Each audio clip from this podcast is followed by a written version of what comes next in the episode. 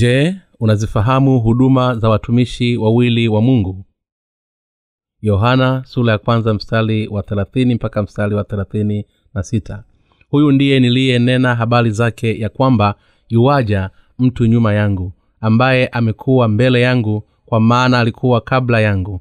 Wala mimi sikumjua lakini kusudi adhihirishwe kwa israeli ndiyo maana mimi nalikuja nikibatiza kwa maji tena yohana akashuhudia akisema nimemwona roho akishuka kama huwa kutoka mbinguni naye akakaa juu yake. Wala mimi sikumjua lakini yeye aliyenipeleka. Kubatiza kwa maji huyo aliniambia yeye ambaye utamwona roho akishuka na kukaa juu yake huyo ndiye abatizaye kwa roho mtakatifu. Nami nimeona tena nimeshuhudia ya kuwa huyu ni mwana wa mungu tena siku ya pili yake yohana alikuwa amesimama pamoja na wawili katika wanafunzi wake. Akamtazama yesu akitembea akasema tazama mwana kondoo wa mungu aichukuaye dhambi ya ulimwengu. Kifungu cha maandiko cha leo kinatoka katika injili ya yohana sura ya kwanza mstari wa thelathini hadi mstari wa thelathini sita. Watumishi wa mungu wanaoamini katika injili ya maji na roho wanafahamu wote kuwa yesu ni mwana wa mungu na mwokozi wa wenye dhambi vivyo hivyo wale ambao wanafahamu na kumwamini mungu kwa kweli wanaweza kutambua kuwa yohana mbatizaji alitimiza huduma muhimu na ya thamani akiwa kama mtumishi wa mungu.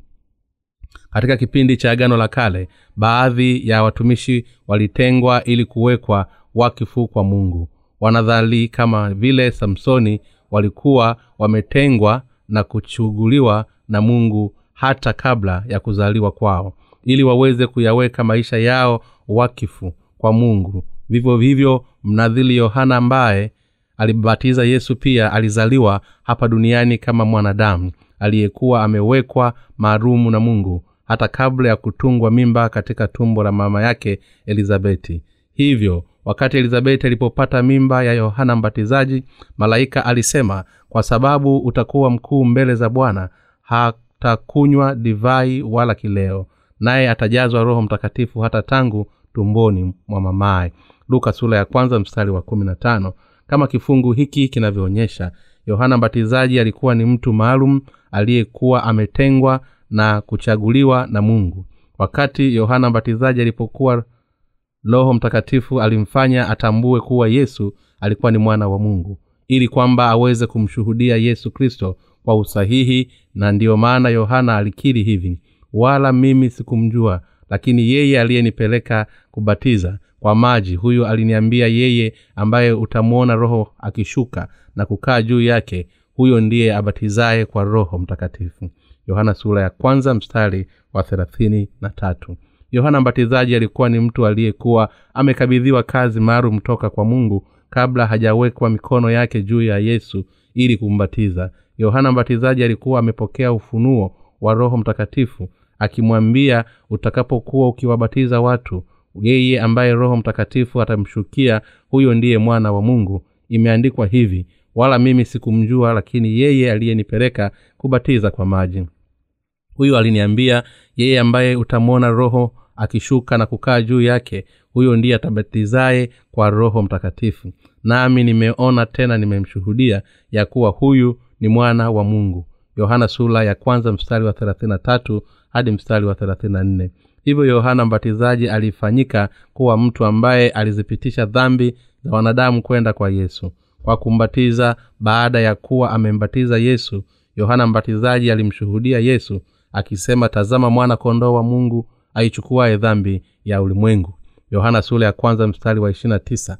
Vivyo hivyo yohana mbatizaji aliweza kushuhudia kuwa yesu aliyekuwa amebatizwa alikuwa ni mwana wa mungu na mwokozi aliyekuwa amezibeba dhambi za wanadamu. Hali akimshuhudia yesu yohana mbatizaji alisema yeye ni mwana wa mungu mwana kondoo wa mungu na mwokozi aliyekuwa ametabiliwa miaka mingi iliyopita. Katika agano la kale mwana wa mungu alikuja hapa duniani kama mwana damu.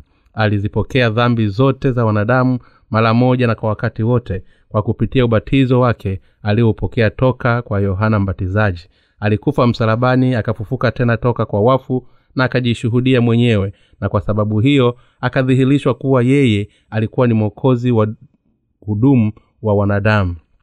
Kama sehemu ya huduma yake yohana mbatizaji alitoa ushuhuda akishuhudia kuwa yesu kristo alijitwika dhambi zote za wanadamu na kwamba ataimwaga damu yake msalabani na kisha kufufuka tena toka kwa wafu wakati yohana mbatizaji alipombatiza yesu alitambua bila shaka kuwa yesu alikuwa ni mwana wa mungu.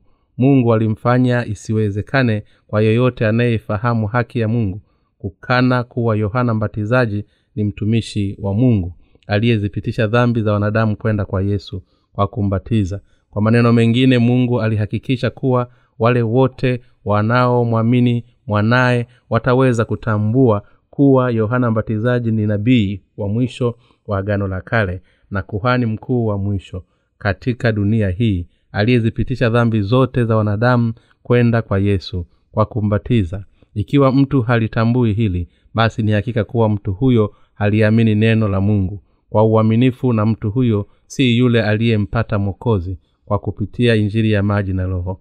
Ili sisi tuweze kuokolewa toka katika dhambi zote za ulimwengu huu kwa mujibu wa neno la maandiko lililoandikwa ni lazima tuifahamu huduma ya yohana mbatizaji yaani huduma ya kuzipitisha dhambi zote za ulimwengu kwenda kwa yesu mara moja na kwa wakati wote. Na pia ni lazima tuiamini huduma hii. Katika yohana sula waraka wa kwanza wa yohana sura ya tano mstari wa tano hadi wa nane mtume yohana ambaye ni mwanafunzi wa yesu anashuhudia hivi mwenye kuushinda ulimwengu ni nani isipokuwa ni yeye aaminie ya kwamba yesu ni mwana wa mungu. Huyu ndiye aliyekuja kwa maji na kwa damu yesu kristo. Si katika maji tu bali katika maji na katika damu. Naye roho ndiye ashuhudiaye kwa sababu roho ndiye kweli. Kwa maana wako watatu washuhudiao mbinguni baba na neno na roho mtakatifu. Na watatu hawa ni umoja kisha wako watatu washuhudiao duniani roho na maji na damu na watatu hawa hupatikana kwa habari moja. Yohana mbatizaji pia alishuhudia ukweli huu kuwa yesu alizibeba dhambi za wanadamu kwa kubatizwa na kwamba alikufa ili kuwa kipatanisho kwa dhambi hizi zote na kwamba yesu alikuwa ni mwana wa mungu. Vivyo hivyo huduma ya yohana mbatizaji na huduma ya yesu zinahusiana sana kwa uwazi. Huduma ya yohana mbatizaji haikuwa kwa ajili ya kuzipitisha dhambi zote za wanadamu tu kwenda kwa yesu kwa kumbatiza yesu bali ilikuwa ni kwa ajili ya kumshuhudia yesu kama ifuatavyo. Yesu kristo ndiye mwokozi hasa wa wanadamu. Yeye ni mwokozi na masihi aliyezibeba na kuzioshea mbali dhambi zote za ulimwengu huu mara moja na kwa wakati wote. Yeyote aaminiye kuwa yesu kristo alikuja hapa duniani ni mwokozi atakayeokolewa toka katika dhambi zote. Kwa kupitia huduma ya yohana mbatizaji na ile ya yesu. Tunaweza kupata ukweli halisi wa uokovu na kufahamu kuwa yesu kristo ni mwokozi wetu. Hivyo imefanywa iwezekane kwetu kuokolewa kwa imani hasa sasa ikiwa sisi sote tunaamini katika neno la mungu na kulifuata basi sisi sote tutaifahamu huduma ya yohana mbatizaji. Na hivyo itakuwa haiwezekani kwetu kutoamini kuwa yohana alikuwa ni mtumishi aliyetumwa na mungu. Yohana mbatizaji alishuhudia yesu wakati alipokuwa hapa duniani. Alishuhudia kuwa yesu alikuwa ni mwana wa mungu na mwokozi wa wanadamu. Hata hivyo ni watu wachache sana waliofahamu hili. Pamoja na kuwa yohana alishuhudia yohana mbatizaji alishuhudia ukweli akisema tazama mwana kondoo wa mungu aichukuaye dhambi ya ulimwengu. Lakini hata hivyo ni watu wachache sana walioweza kuunganisha kati ya ukweli huo na huduma ya yohana mbatizaji. Na ni wachache zaidi walioamini yesu aliweza kuzibeba dhambi zote za wanadamu mara moja na kwa wakati wote kwa sababu ya yu ule ubatizo aliokuwa ame, amebatizwa na yohana mbatizaji. Kabla ya maelezo yaliyotolewa katika kifungu cha maandiko cha leo yohana mbatizaji alikuwa ndiye pekee aliyefahamu kuwa yesu ni mwana wa mungu na mwokozi wa wanadamu masihi wa kweli aliyezibeba dhambi zote za mwanadamu kupitia ubatizo wake na kwamba ataibeba adhabu ya dhambi zote msalabani. Ushuhuda wa yohana mbatizaji ulikuwa wa kweli. Yohana mbatizaji alizipitisha dhambi za ulimwengu huu kwenda kwa yesu mara moja na kwa wakati wote kwa kumbatiza yesu. Kisha akashuhudia ukweli huu kwa wale wote wanaoamini yesu kuwa ni mwokozi wa wanadamu. Ushuhuda wa yohana mbatizaji ulikuwa na lengo la kuwafanya watu wote wafahamu kuwa yesu alibeba dhambi zote za wanadamu kwa kubatizwa na yeye yohana. Huduma ya yohana mbatizaji ilikuwa maalum kwa kumbatiza yesu. Wakati yohana mbatizaji alipokuwa akiwambatiza watu katika mto yorodani yesu alikwenda kwa yohana mbatizaji ili abatizwe.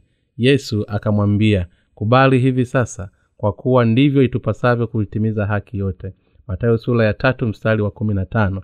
Yesu kristo aliyesema haya ili aweze kuzichukua dhambi zote za kila mtu mara moja kwa kupitia ubatizo alioupokea toka kwa yohana mbatizaji. Wakati yohana mbatizaji alipombatiza yesu roho mtakatifu alishuka toka mbinguni kama vile huwa kisha mungu baba akamshuhudia wewe ndiye mwanangu mpendwa wangu ninayependezwa nawe. Yohana mbatizaji siyo tu alimpatia yesu ubatizo ambao uliitimiza haki ya mungu bali alitufanya sisi kwa kupitia ushuhuda wake tutambue kuwa yesu ni mwokozi wetu wa kweli. Wakati mungu baba alipomwamimru yohana mbatizaji kuzipitisha dhambi za ulimwengu kwenda kwa yesu na wakati yesu alipozikubali na kuzipokea kwa kubatizwa basi mapenzi ya mungu baba yalitimizwa. Na hii ndiyo sababu sisi sote tuliweza kuokolewa kutoka katika dhambi zote za ulimwengu kwa kuamini katika injili ya maji na roho iliyotolewa na bwana. Yesu alidhihirishwa katika ulimwengu huu kwa kupitia yohana mbatizaji. Na hii ndiyo sababu tunaweza kuamini kuwa yesu kristo aliyekuja kwa maji na kwa roho ni mwokozi wa wanadamu. Kwa lugha nyingine yohana mbatizaji alishuhudia ili kumwonyesha yesu kuwa ni mwokozi wa wanadamu wote katika ulimwengu huu. Kwa kupitia ushuhuda huu wa yohana mbatizaji mungu ametufanya sisi kutumbua na kuamini kuwa yesu ni mwokozi aliyezibeba dhambi zetu zote na kuzioshelea mbali kwa kubatizwa kwake. Hivyo basi sasa inawezekana kwako na kwangu na kwa mwingine yeyote kutambua kuwa yesu ni mkombozi wa wanadamu. Sisi sote tunaweza kuwa na imani ya kweli kupitia ubatizo ambao yesu aliupokea toka kwa yohana mbatizaji na damu yake iliyomwagika msalabani kwa kuwa yesu alizichukua katika mwili wake dhambi zote za ulimwengu mara moja na kwa wakati wote kwa kubatizwa na yohana mbatizaji na kwa kuwa alisurubiwa ili kuzibeba adhabu ya dhambi zote za ulimwengu. Basi yeyote anayeamini hivyo anaweza kuzaliwa tena upya na kufanyika kuwa mmoja wa watu wa mungu. Yesu ametupia ushahidi na uthibitisho kuwa yeyote anayeamini katika injiri ya maji na roho basi ni hakika kuwa amepokea ondoleo la dhambi na hii pia ni kwa wale wote wanaoamini yesu kuwa ni mwokozi aliyewakomboa toka katika dhambi za ulimwengu. Kwa wale wote wanaoamini katika ubatizo wa yesu kristo kwa kupitia ushuhuda wa yohana mbatizaji yaani wale wanaoamini kuwa yesu ni mwana wa mungu na mungu mwenyewe na kwamba alizitoweshea mbali dhambi zote mara moja na kwa wakati wote kwa kubatizwa katika mto yorodani na kwamba alizikomesha dhambi zetu zote pamoja na adhabu ya dhambi kwa kusulubiwa na kuadhibiwa badala yetu. Basi ni hakika kuwa mungu amewawezesha watu wa jinsi hiyo kuzaliwa tena upya. Hivyo basi sasa unapaswa kuamini kuwa mungu amezitoshelea mbali dhambi zako zote na kwamba umeokolewa kwa kuamini katika injili ya maji na roho. Mungu amewafanya wale wote wanaoamini katika injili ya maji na roho kuwa hawana dhambi na amewaokoa toka katika dhambi kwa kupitia mwanawe. Hii haijalishi jinsi gani hawa walivyo na udhaifu na mapungufu ukweli huu ni ukweli wa injili ya maji na roho. Ikiwa mtu yoyote anaamini katika injili ya yesu ya maji na roho kwa moyo wake basi mtu huyo atakuwa hana dhambi yoyote. Anayemwamini yesu kuwa ni mwokozi wake basi mtu huyo atafanywa kuwa asiye na dhambi. Lakini kwa wale wanaomwamini yesu kristo aliyekuja kwa injili ya maji na roho basi ni hakika kuwa watu hao watabakia na dhambi. Kila mtu anaweza kufanyika asiye na dhambi ikiwa mtu huyo atamwamini yesu kuwa ni mwokozi ambaye yohana mbatizaji alimshuhudia na ambaye alikuja kwa maji na damu. Waraka wa kwanza wa yohana sura ya tano mstari wa sita hadi wa nane haijalishi jinsi mtu huyo alivyo mgomvi mwenye mapungufu dhaifu na mwenye makosa mengi. Ukweli ni kuwa mtu huyo ambaye amemwamini yesu kuwa ni mwokozi wake na kuamini njiri ya maji na roho basi mtu huyo ataokolewa toka katika dhambi zote na atafanyika kuwa mwenye haki. Watu hawawezi kufanya lolote zaidi ya kubakia kuwa wenye dhambi kwa kuwa hawamwamini yesu kuwa ni mwokozi aliyewakomboa toka katika dhambi. Hata hivyo kwa wale wanaoamini kuwa yesu ni mwokozi wao aliyekuja kwa njiri ya maji na roho basi dhambi zao zote zimeondolewa zimeondoshwa mbali ikiwa tunamwamini kweli yesu kristo kuwa ni mwokozi wetu basi ni lazima tutambue kuwa yesu alizibeba zambi zetu zote mara moja na kwa wakati wote na alizioshelea mbali kwa kule kubatizwa na yohana mbatizaji katika mto yorodani. Yesu alibatizwa na yohana mbatizaji katika mto yorodani. Matayo sura ya tatu mstari wa tatu na mstari wa kumi na tatu inasema wakati huo yesu akaja kutoka galilaya mpaka yordani kwa yohana ili abatizwe. Yesu alikuwa amekwenda kwa yohana mbatizaji ili abatizwe. Kisha akamwambia yohana kubali hivi sasa kwa kuwa ndivyo itupasavyo kuitimiza haki yote matayo sura ya tatu mstari wa kumi na tano. Yohana mbatizaji alikuwa ni mtumishi aliyekuwa ametumwa na mungu naye ye yesu baada ya kuwa amebatizwa na yohana ambaye ni mwakilishi wa wanadamu alizibeba zambi zetu zote mara moja na kwa wakati wote akazioshelea mbali mara moja. Hivyo basi yesu alihitaji kubatizwa na yohana mbatizaji ili aweze kuzichukua dhambi zote za ulimwengu katika mwili wake ingawa mara ya kwanza yohana mbatizaji alikataa kumbatiza yesu hatimaye alikubali na kumbatiza yesu kwa amri ile aliyokuwa amepewa na yesu. Ni kwa ubatizo huu ndipo yesu alipoweza kuzipokea dhambi zote za ulimwengu. Vivyo hivyo wakati yohana mbatizaji alipoiweka mikono yake juu ya kichwa cha yesu na kumbatiza basi yesu aliweza kuzichukua dhambi za ulimwengu kwa ubatizo huo akafa msalabani na akafufuka tena toka kwa wafu baada ya kubatizwa na yohana yesu alitoka ndani ya maji jambo ambalo linaonyesha kuwa atafufuka baada ya kifo chake cha upatanisho msalabani. Jambo hili lilifanyika sawia na neno la mungu. Lilitabiliwa katika agano la kale ubatizo ambao yesu aliupokea katika agano jipya ulikuwa ni utimilifu wa unabii wa agano la kale unaomaanisha katika utaratibu wa sadaka ya kuteketezwa ambapo ilikuwa zitoshea mbali dhambi za watu wake. Mungu alituma utaratibu wa kuzihamisha dhambi za kila mwaka kwenda kwa mbuzi wa kisingizio. Wakati kuhani mkuu alipo alipoiweka mikono yake juu ya mbuzi huyo wa kisingizio katika siku ile ya upatanisho hivyo yesu alizibeba dhambi zote za mwanadamu na akazioshelea mbali kwa ubatizo wake. Siku iliyofuata baada ya yesu kubatizwa yohana mbatizaji alimwona yesu akitembea akasema tazama enyi watu yeye ni mwana kondoo wa mungu anayeichukua dhambi ya ulimwengu. Yeye ni mwana kondoo halisi wa mungu. Yeye ni mwokozi wa wanadamu anayetwikwa dhambi za ulimwengu. Yeye ni mwokozi wa wenye dhambi. Yeye ni mwokozi wako mwokozi wangu na mwokozi wa watu yohana mbatizaji alishuhudia kitu muhimu cha wokovu kwa namna hii. Yohana aliweza kushuhudia vivyo kwa sababu alimfahamu yesu kuwa ni nani. Kwa hakika yesu alikuwa mwanakondoo wa mungu aliyekuwa akizibeba dhambi za ulimwengu. Wakati yohana mbatizaji alipombatiza yesu basi yesu kwa kupitia yohana mbatizaji aliweza kufanya kuwa mwana kondoo wa mungu aliyezipokea dhambi zote za ulimwengu hii ndiyo sababu siku iliyofuata yohana mbatizaji aliweza kushuhudia juu ya ubatizo wa yesu. Tazama mwana kondoo wa mungu aichukuaye dhambi ya ulimwengu. Yohana ya kwanza mstari wa ishirini na tisa. Yesu alizibeba katika mwili wake dhambi zote za hapa ulimwenguni kwa ubatizo wake na akawaokoa wanadamu wote kikamilifu kwa kuimwaga damu yake msalabani na kuhukumiwa adhabu mara moja. Sasa inawezekanaje basi kukawepo msalia ya dhambi kwa kuzingatia ule ukweli kuwa yesu alizibeba dhambi zote kwa kupitia ubatizo wake na akaimwaga damu yake ya thamani ili kulipa mshahara wa hizo dhambi. Inawezekanaje basi kukawa na dhambi katika ulimwengu huu?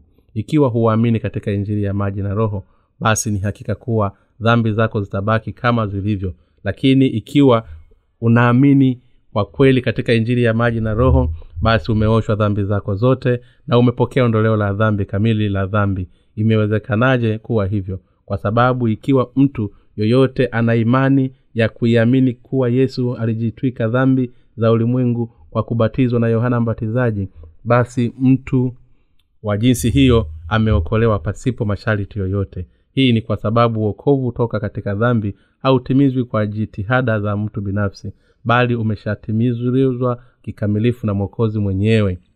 Ikiwa mtu ana hati ile imani ndogo katika injili ya maji na roho basi mtu huyo ameokolewa toka katika dhambi zote. Hivyo hakuna hata mmoja ambaye hawezi kupokea ondoleo la dhambi ikiwa mtu huyo anaifahamu kwa kweli injili ya maji na roho na ikiwa anamfahamu yesu kikamilifu. Yesu alikuja kwa maji na roho na kila mtu anayemfahamu na kumwamini kuisa, kuisahihi amepokea ondoleo la dhambi. Kwa kuwa yesu amekwisha zichukua dhambi zambi za ulimwengu kwa kubatizwa kwake basi haiwezekani kwa mtu anayeamini katika ulimwengu huu kubaki na dhambi.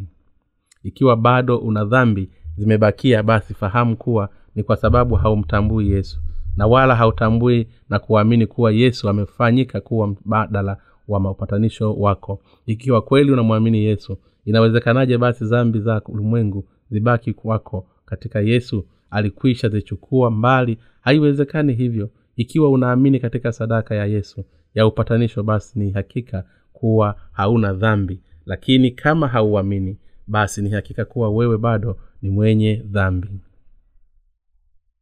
Kila mtu ni lazima afahamu na kuamini katika huduma ya watumishi wawili waliopakwa mafuta ni kwa kuamini katika yesu kristo kuwa mwokozi wako ndipo utakapoweza kuokolewa kutoka katika dhambi. Kama sivyo basi utabadiliana na adhabu ya dhambi. Haijalishi jinsi ulivyo na mapungufu ulivyo mwovu dhaifu mnyonge katili mwenye vurugu usiye na maana na mpotevu kama yeyote anavyoweza kuwa ukweli ni kuwa. Ikiwa umwamini yesu basi hauna dhambi. Kila mtu anafanywa kuwa asiye na dhambi ikiwa tu ataifahamu injili ya yesu kuisahihi na kuiamini kiusahihi na hii ndiyo maana ni muhimu sana kwetu sote kumfahamu yesu kupitia injiri ya maji na roho. Ni vipi mtu anaweza kumfahamu yesu? Mtu ni lazima kwanza aufahamu na kuuamini katika injiri ya maji na roho ili aweze kumfahamu yesu kiusahihi. Kama vile petro alivyomfahamu yesu na kukili wewe ndiye kristo mwana wa mungu aliye hai. Matayo sura ya kumi na sita mstari wa kumi na sita sisi pia tunaweza kumfahamu yesu na kukili yafuatayo. Bwana wewe ni, ni kristo mfalume wa falume na mungu wa uumbaji. Wewe ni mungu mwenyewe na pia ni mwana wa mungu aliye hai. Wewe ni kuhani mkuu wa mbinguni nabii na mfalume. Wewe ni mungu wangu mfalume wangu kuhani mkuu wa ufalume wa mbinguni ambaye umezitowesha mbali zambi zangu zote mara moja na kwa wakati wote na wewe ni nabii wa kweli uliyenifundisha ukweli huu. Wale wote waliopokea ondoleo la dhambi wanaweza kuikili imani yako kwa njia hii rahisi. Baada ya kuwa kwa roho yohana mbatizaji watu wa wakati ule walikuwa na mawazo ya ajabu kuhusu yesu. Wakati yesu alipokuwa akiwafufua wafu na kuwaponya wagonjwa baadhi ya watu walidhani kuwa yesu ni yohana mbatizaji. Kwa mfano mfalume herode alifikiri kuwa yohana mbatizaji amefufuka na, kwa, na kwamba yesu ni yohana aliyefanyika mwili toka wafu. Herode aliogopa sana kwa kumuua yohana mbatizaji. Wengine walisema hapana yesu si yohana mbatizaji bali anaweza kuwa ni eliya eliya alikuwa amepaa kwenda mbinguni pasipo kuonja mauti. Pengine amerudi tena ni eliya tu ndiye angeliweza kufanya mambo kama hayo lakini wengine walisema hapana. Yule mtu si eliya yeye ni mwema sana. Labda anaweza kuwa ni yeremia pamoja na kuwa anaweza kuwa mpole na mkimya kwa nyakati fulani. Yeye anawalewa sana wanadamu na amejaa huruma. Pengine yeye ni yeremia yule nabii wa machozi. Watu wengi walifikiria tofauti kuhusu yesu na kila mmoja alikuwa na uelewa wake binafsi. Lakini yesu alimuuliza petro petro wewe unafikiria kuwa mimi ni nani? Petro akajibu wewe ni kristo mwana wa mungu aliye hai. Katika hili jibu fupi kunapatikana imani ya kweli ya petro pamoja na kuwa petro alikuwa ni mvuvi wa kawaida alikuwa ni mtu mwenye imani kubwa kiasi kuwa aliweza kuitaja waziwazi nafasi ya yesu kwa jibu fupi. Wale wanaomwamini yesu kuiusahihi kuwa ni mwokozi wao wanaweza kuielezea vizuri injili ya maji na roho kwa usahihi na uwazi. Waweza kusema yesu ameziondoa dhambi zetu na zangu zote kwa maji kwa maji na damu. Wakati petro alipoikili imani yake ya yesu yesu alimwambia heli wewe simeoni bayona kwa kuwa mwili na damu havikufunuliwa hili. Bali baba yangu aliye mbinguni kwa maneno mengine ni mungu baba ndiye aliyemfanya petro kuelewa hivyo. Kweli huu unafanana kabisa na uelewa wetu pia tunapolihubiri neno la mungu kwa watu wengine. Ni nani basi anayewafundisha hao watu wakati ulipokubali na kuipokea injili hii? Na ni nani basi aliyekufundisha ukweli huu katika moyo wako ni bwana mwenyewe ndiye aliyekufundisha ukweli na kukufanya uamini huu ukweli. Kwa kule kuja kwangu kwa maji na damu nimekuokoa toka katika dhambi zote. Ni bwana ndiye aliyetufanya tulitambue na kulifahamu neno la injili ya maji na roho. Watu wengi sana wanasema kuwa mwamini yesu kuwa ni mwokozi wako lakini imani yako imejengwa katika misingi ya hisia. Hii ni kwa sababu hawana ufahamu sahihi kuhusu yesu. Hii ni hali ya kawaida katika ukristo wa leo.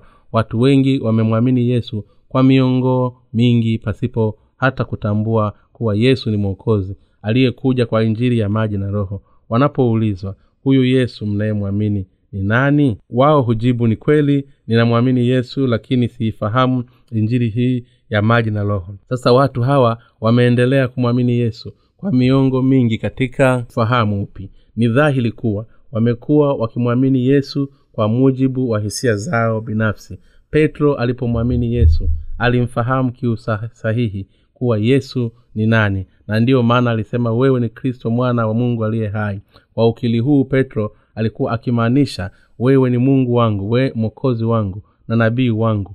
Pia lakini pia wewe ni mwana wa mungu na mungu mwenyewe kwa hivyo petro alimwamini yesu. Ikiwa ufahamu sahihi lakini siku hizi wakristo wengi wanadai kumwamini yesu pamoja na kuwa wa, wa, hawaifahamu haki yake.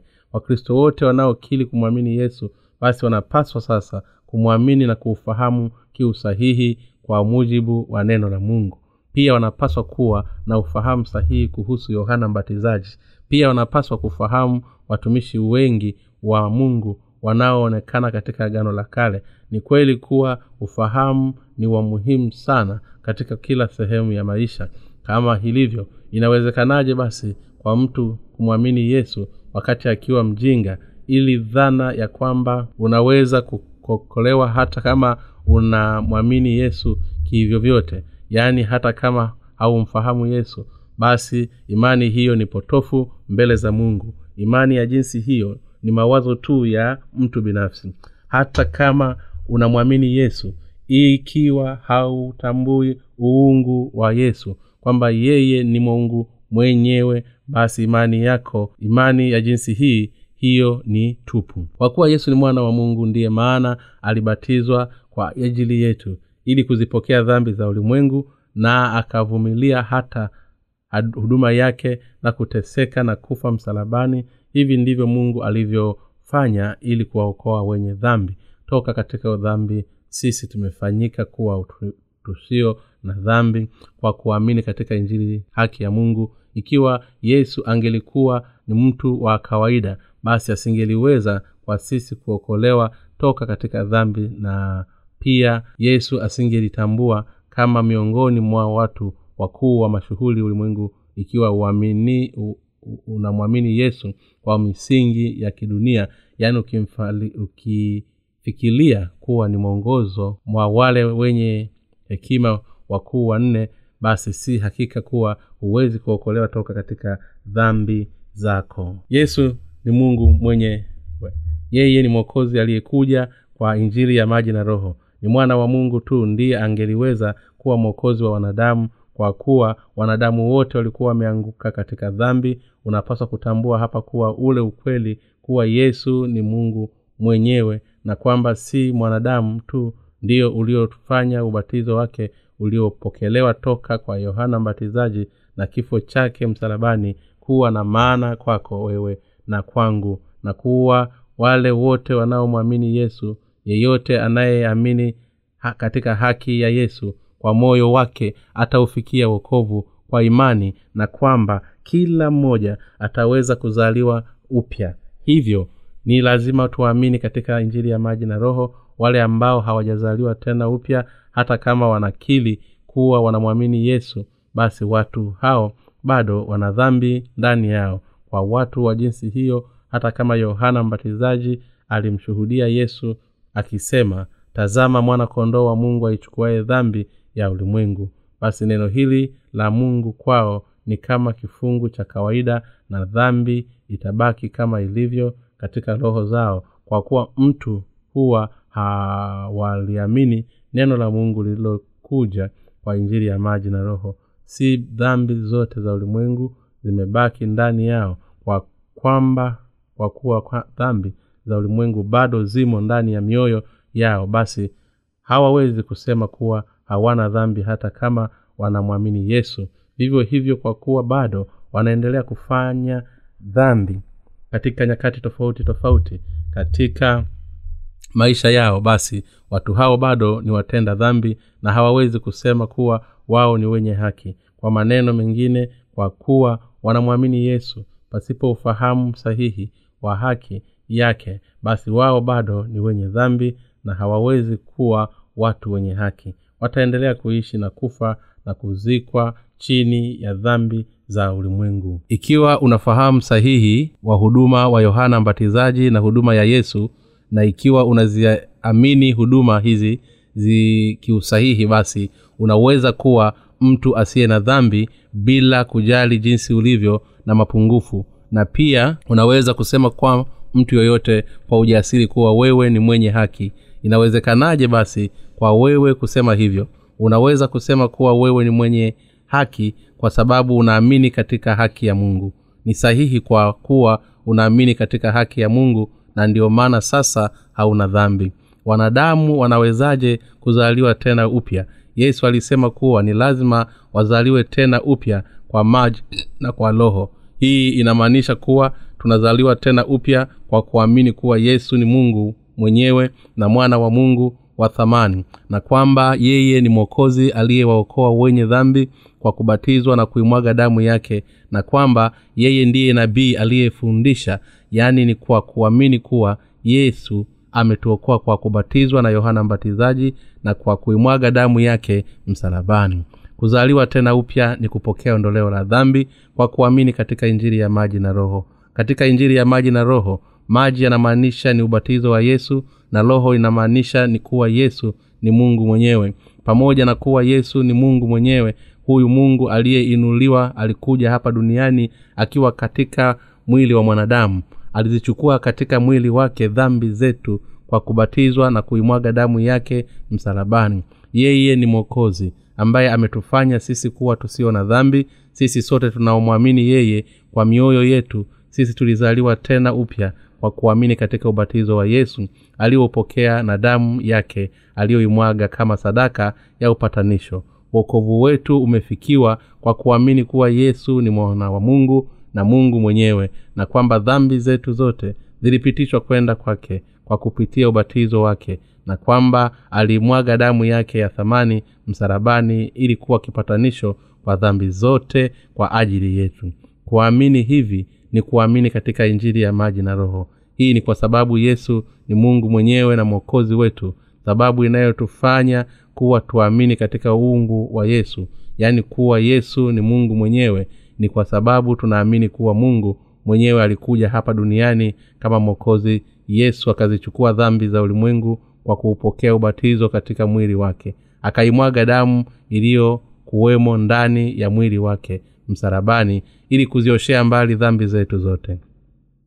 Na kwa sababu hiyo amewaokoa wote wanaoamini katika ukweli huu. Hakuna zaidi ya imani hii inayoweza kumfanya mtu azaliwe tena upya. Bibilia inaelezea kuwa yesu kristo ndiye aliyekuja kwa maji na damu. Walaka wa kwanza wa yohana sura ya tano mstari wa sita maji yanayotajwa katika kifungu hiki yanamaanisha ni ubatizo wa yesu aliopokea toka kwa yohana mbatizaji. Wakati damu inamaanisha ni damu ya yesu aliyoimwaga msalabani. Yesu alisema hatuwezi kuona wala kuingia katika ufalme wa mungu hadi pale tutakapozaliwa mara ya pili kwa maji na kwa roho. Pia alisema kuwa yeyote aliyezaliwa tena upya kwa maji na kwa roho aweza kumwita mungu kuwa ni baba yake mungu amefanya iwezekane kwa mtu kuzaliwa tena upya. Ikiwa tu mtu huyo anaamini katika ubatizo wa yesu aliopokea toka kwa yohana mbatizaji na iwapo ataamini katika ukweli kuwa yesu ni mwana wa mungu na pia kama ataamini katika huduma ya yesu yeyote anayeamini kuwa yesu ameziosherea mbali dhambi zetu zote kwa kubatizwa na yohana mbatizaji kwa ajili yetu basi mtu huyu atazaliwa tena upya kwa maneno mengine mtu anafanywa kuwa asiye na dhambi kwa kuamini katika injiri ya maji na roho. Yesu alisema kuwa wale wote yesu ni mungu mwenyewe na mwekozi wao na kwamba mungu mwenyewe amefanyika kuwa mwokozi wao basi ni hakika kuwa watu hao watafanywa kuwa watu wa mungu. Kama watu wenye haki tuliozaliwa tena upya wewe na mimi tunaweza kwa ujasiri kabisa kumwelezea mtu yoyote juu ya msingi wa imani yetu kuwa kusema nimeokolewa toka katika dhambi kwa kuamini katika injili ya maji na roho. Na hii ndiyo maana ya kuzaliwa tena upya kwa kumwamini yesu mtu afanywa kuwa mwenye haki ikiwa tu atazaliwa tena upya kwa kuamini katika injili ya maji na roho iliyotolewa na yesu. Zaidi ya yote kuzaliwa tena upya kwa maji na roho. Maana yake ni kwamba tumeshasafishwa toka katika dhambi zetu zote kwa kuamini kuwa yesu alizipokea dhambi zetu zote na akaziosherea mbali kwa kubatizwa na yohana. Wale wanaoamini kuwa dhambi zao zilipitishwa kwenda katika kichwa cha yesu kwa kupitia yohana mbatizaji ndio wale waliopata ondoleo kamili la dhambi. Watu hawa wanazaliwa tena upya kwa kuamini kuwa yesu ni mungu roho na kwamba huyu yesu aliyezibeba dhambi zao zote at, akahukumiwa kwa ajili yao kwa kuimwaga damu yake ya thamani msalabani ni mungu mwenyewe. Pia imani ya jinsi hiyo imani kuwa yesu aliyekuja kwa ubatizo na damu ili kuwaokoa wanadamu si mtu wa kawaida bali ni mungu mwenyewe. Katika injili ya yohana sura ya tatu yesu alisema mtu anayeweza kuingia katika kuona ufalme wa mungu ikiwa tu atazaliwa tena upya kwa maji na kwa roho. Sisi tunaoamini hivi ndiyo wale waliozaliwa tena upya kwa maji na kwa roho. Sasa inapokuja moja ya mtu yeyote anayewezaje kuzaliwa tena upya basi jibu ni mtu anazaliwa tena upya kiu sahihi kwa kuamini kuwa yesu ni mungu mwenyewe.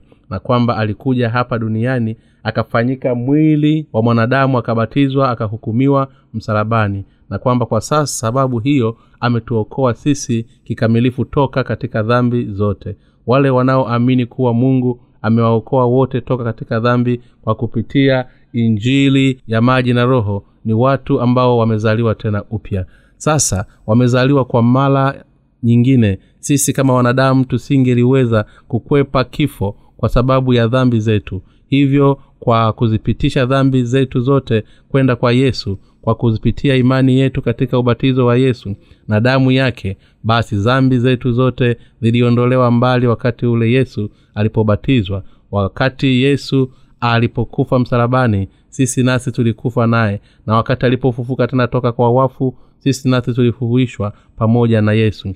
Hivyo kuamini mambo haya kwa moyo wako wote ndiyo imani halisi inayomwokoa kila motu toka katika dhambi hata hivyo wale wasioamini kuwa yesu ni mungu mwenyewe na mwana wa mungu na kwamba yesu ametuokoa kwa kupitia maji na damu hawawezi kuzaliwa tena upya kwa sababu dhambi zao hazijaoshelewa mbali. Mioyo mwao wale wanaodai kumwamini yesu kuwa ni mwokozi wao yaani wale wanaoamini katika maji yake na damu yake hao wamezaliwa tena upya kwa maji na roho. Lakini kuna wengine ambao hawaamini kuwa yesu aliyedhiosherea mbali dhambi zao zote kupitia maji na damu. Ni mungu mwenyewe na kwamba huyu mungu amewakomboa kwa jinsi hiyo. Ni wazi kuwa watu wasioamini hivyo bado hawajazaliwa tena upya.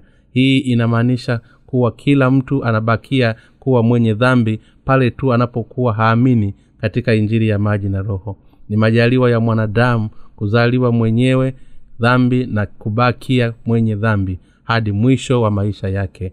Watu wanaendelea kuwa wenye dhambi kwa sababu hawaamini kwa mioyo yao juu ya ukweli wa uokovu kwamba yesu mwokozi wao ni mwana wa mungu na mungu mwenyewe na kwamba huyu mungu alikuja hapa duniani akafanyika mwili wa mwanadamu akabatizwa na kumwaga damu yake msalabani na kwamba siku ya tatu akafufuka tena toka kwa wafu na kwamba kwa sasa hiyo amewafanya kuwa wenye haki na kuwageuza kuwa watu wa mungu mwenyewe. Hii ndiyo sababu sisi sote tunapaswa kuamini katika injili ya maji na roho na kisha kupokea ondoleo la dhambi na kuzaliwa upya.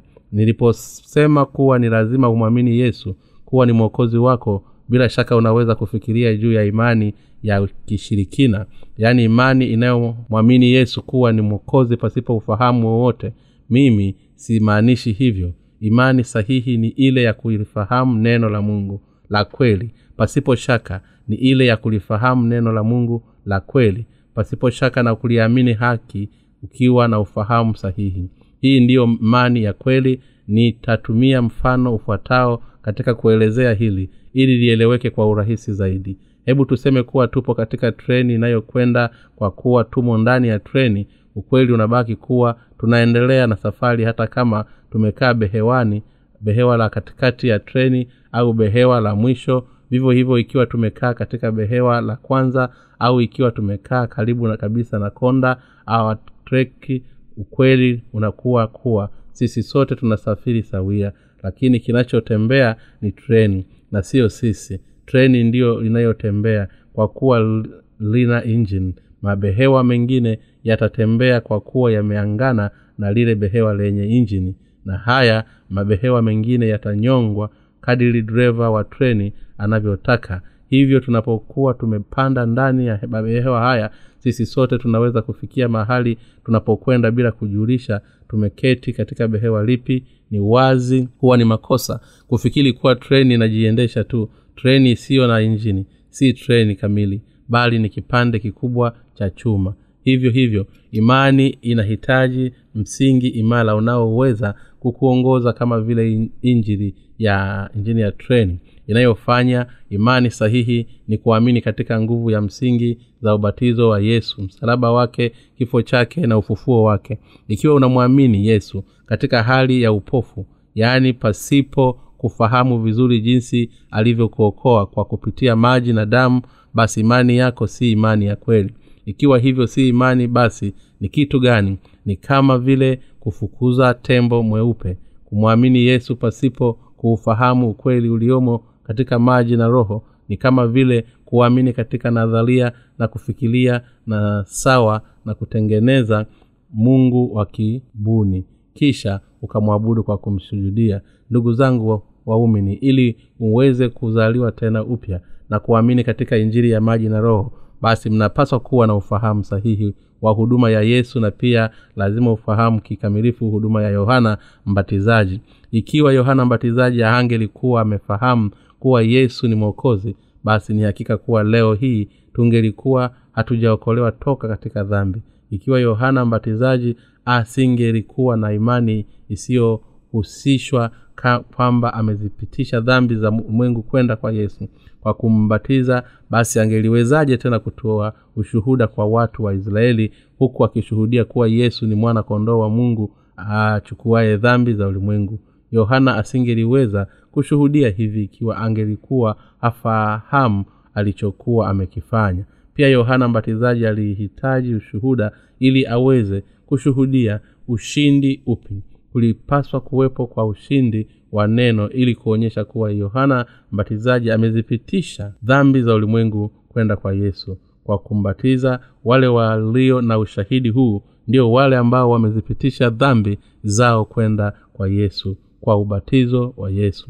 Hii ndiyo basi wenye dhambi wanazaliwa tena upya ikiwa tu anaamini katika ubatizo wa yesu na damu yake msalabani. Vinginevyo hakuna mwenye dhambi anayeweza kuzaliwa upya. Ikiwa unataka kuzaliwa tena upya basi unapaswa kuifahamu injiri ya maji na roho kwa usahihi na kuiamini. Unapoifahamu injiri ya maji na roho na kisha ukaiamini kuisahihi basi tambua kuwa hilo ndilo imani harisi ya kukufanya uzaliwe tena upya. Toka katika dhambi. Ni lazima utambue kuwa yesu mungu mwenyewe alizibeba dhambi zote za wanadamu katika ulimwengu huu mara moja na kwa wakati wote kuupokea ubatizo katika mwili wake kama kuhani mkuu wa mbinguni. Pia ni lazima utambue kuwa yesu aliadhibiwa msalabani mara moja na kwamba siku ya tatu alifufuka tena toka kwa uwafu pia ni lazima utambue kuwa kwa sasa yesu ameketi mkono wa kiti cha enzi cha mungu baba. Yesu alituahidi kuwa atakuja kutuchukua sote tukamwonane na unaweza ukazaliwa tena upya toka katika dhambi ikiwa unafahamu na kuamini katika yale yaliyozungumzwa hadi sasa. Ikiwa uamini kipofu kuwa yesu ni mwokozi wako pasipo kuifahamu injiri ya maji na roho ambayo yesu ametupatia basi ni hakika kuwa hauwezi kuzaliwa tena upya. Ni nani ambaye yesu kristo anawapelekea katika ufalme wa mbinguni? Anawapelekea wale tu ambao wamezaliwa tena upya kwa kuamini katika injiri ya maji na roho. Ni akina nani basi ambao wamezaliwa tena upya kwa kuamini katika injiri ya maji na roho? Ni wale wanaofahamu na kuamini kuwa yesu ni mungu mwenyewe na mwana wa mungu. Na wanaoamini kuwa dhambi zao zote na dhambi zote za ulimwengu zilipitishwa kwenda kwa yesu wakati alipobatizwa na yohana mbatizaji kwamba alizioshelea mbali dhambi zote akahukumiwa kwa kuimwaga damu yake msalabani na kwamba akafufuka tena toka kwa wafu basi watu wanaoamini hivi ndio waliozaliwa tena upya kwa maji na kwa roho. Kama yesu alivyosema huu ndiyo ujumbe mkuu wa injili ya maji na roho na huu ndio ukweli wa kuzaliwa tena upya. Katika siku za agano la kale kulikuwa na nabii aliyeitwa habakuki na bwana alisema kupitia nabii huyu akisema tazama roho yake hujivunia haina unyofu ndani yake lakini mwenye haki ataishi kwa imani yake.